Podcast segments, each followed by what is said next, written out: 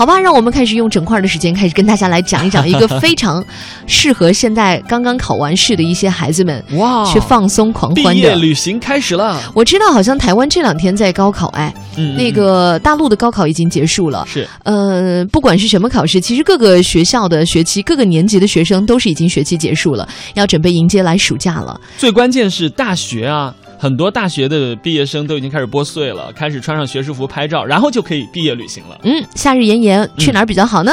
我们来分享一些景美、人又少，而且还特别凉快的地方。嗯我想这是现在最适合朋友们的。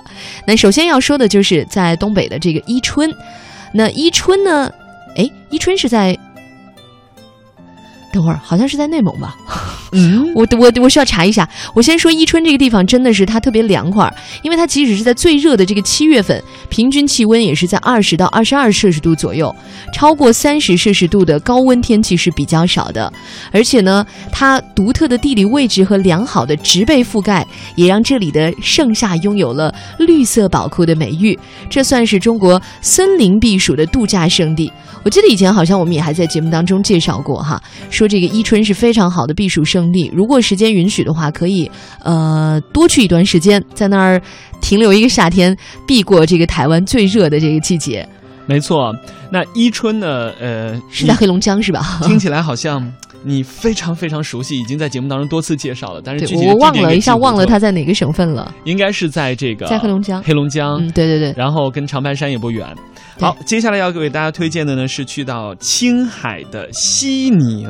嗯，首先嘛，夏日旅行要凉快，对不对？对，刚才伊春呢也是属于这种大陆性的季风气候嘛，那温度现在应该是非常舒适的。其实呢，在青海的西宁啊，因为它海拔很高，市区的海拔呢平均就有两千多米，所以呢，夏季的平均气温也是非常凉爽的，只有十八度左右。啊，好冷啊！呃，对啊，所以冬天不会太严寒，而夏天呢也不会有酷暑啊。那么，呃，毕业旅行来这里的话呢，除了有非常凉快的气候以外呢，告诉大家，青海湖啊、塔尔寺啊，嗯还有门源油菜花海，对对对，这个要强烈推荐，因为嗯每年那个油菜花可能三四月份南方就开了。对对对，然后呢，到一直要从南往北，因为纬度不同，嗯嗯嗯所以青海啊、新疆的油菜花一般都是在七八月份才盛开的，对对对对对非常美。是。啊，记住了啊！啊，除了这个黑龙江的伊春之外，还有青海的西宁也是不错的选择、还有一个地方就是云南的香格里拉了。哦。香格里拉呢，在云南迪庆，这个离嗯昆明是六百多公里。嗯，嗯，当然不用说了，这太有名了，是不是？对呀、就是自从那个小说《消失的地平线》问世之后，一说到香格里拉，就是人间秘境，嗯，是一个传说当中的净土。那里呢，在夏天的时候景色也确实很美，有雪山可以看，嗯有草原，还有鲜红的花，还有神秘的那个藏传佛教的一些寺院，嗯也构成了这里最美的风景。接下来要说到这个地方呢，其实也非常的有名啊，就是伊犁，哇，新疆的伊犁啊，嗯，很多人都知道普罗旺斯的这个薰衣草，那我要给大家推荐的就是每年啊六月份啊七月份可以看到大片大片的伊犁的这个薰衣草田。啊，可以说是中国的薰衣草之乡吧。那有上万亩的薰衣草汇成紫色的海洋。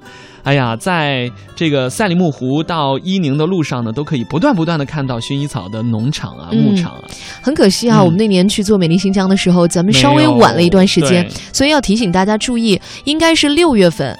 它好像那个花期特别短，嗯有一些花田的收割之间就是一个星期的左右，是到七月好像都不太好。呃，七月份应该是得看什么地方，如果到八月是肯定就看不到了。对对对，所以我觉得其实大家要查一下，去之前呃要先确认一下。对，不过没有薰衣草，还可以看到它那边的向日葵，然后还可以嗯看到它那儿的各种各样的一些。